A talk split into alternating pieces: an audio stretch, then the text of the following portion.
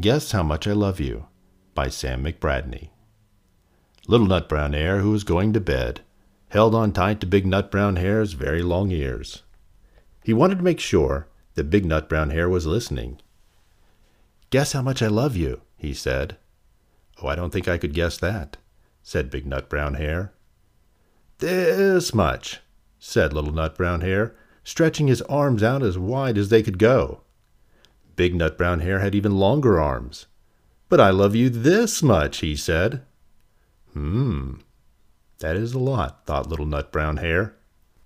I love you as high as I can reach, said Little Nut Brown Hare. I love you as high as I can reach, said Big Nut Brown Hare. That is very high, thought Little Nut Brown Hare. I wish I had arms like that. Then Little Nut Brown Hare had a good idea.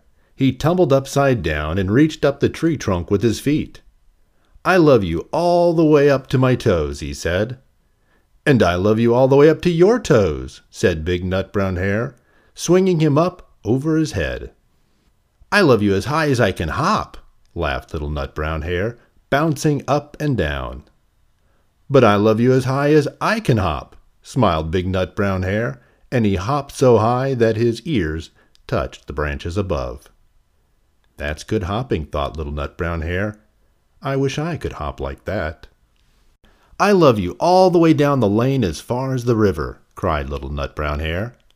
I love you across the river and over the hills, said Big Nut Brown Hare. That's very far, thought Little Nut Brown Hare. He was almost too sleepy to think any more. Then he looked out, beyond the thorn bushes, out into the big dark night. Nothing could be farther than the sky. I love you right up to the moon, he said, and closed his eyes.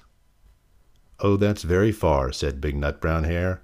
That is very, very far. Big Nut Brown Hare settled Little Nut Brown Hare into his bed of leaves. He leaned over and kissed him good night. Then he lay down close by and whispered with a smile, I love you right up to the moon and back. The end.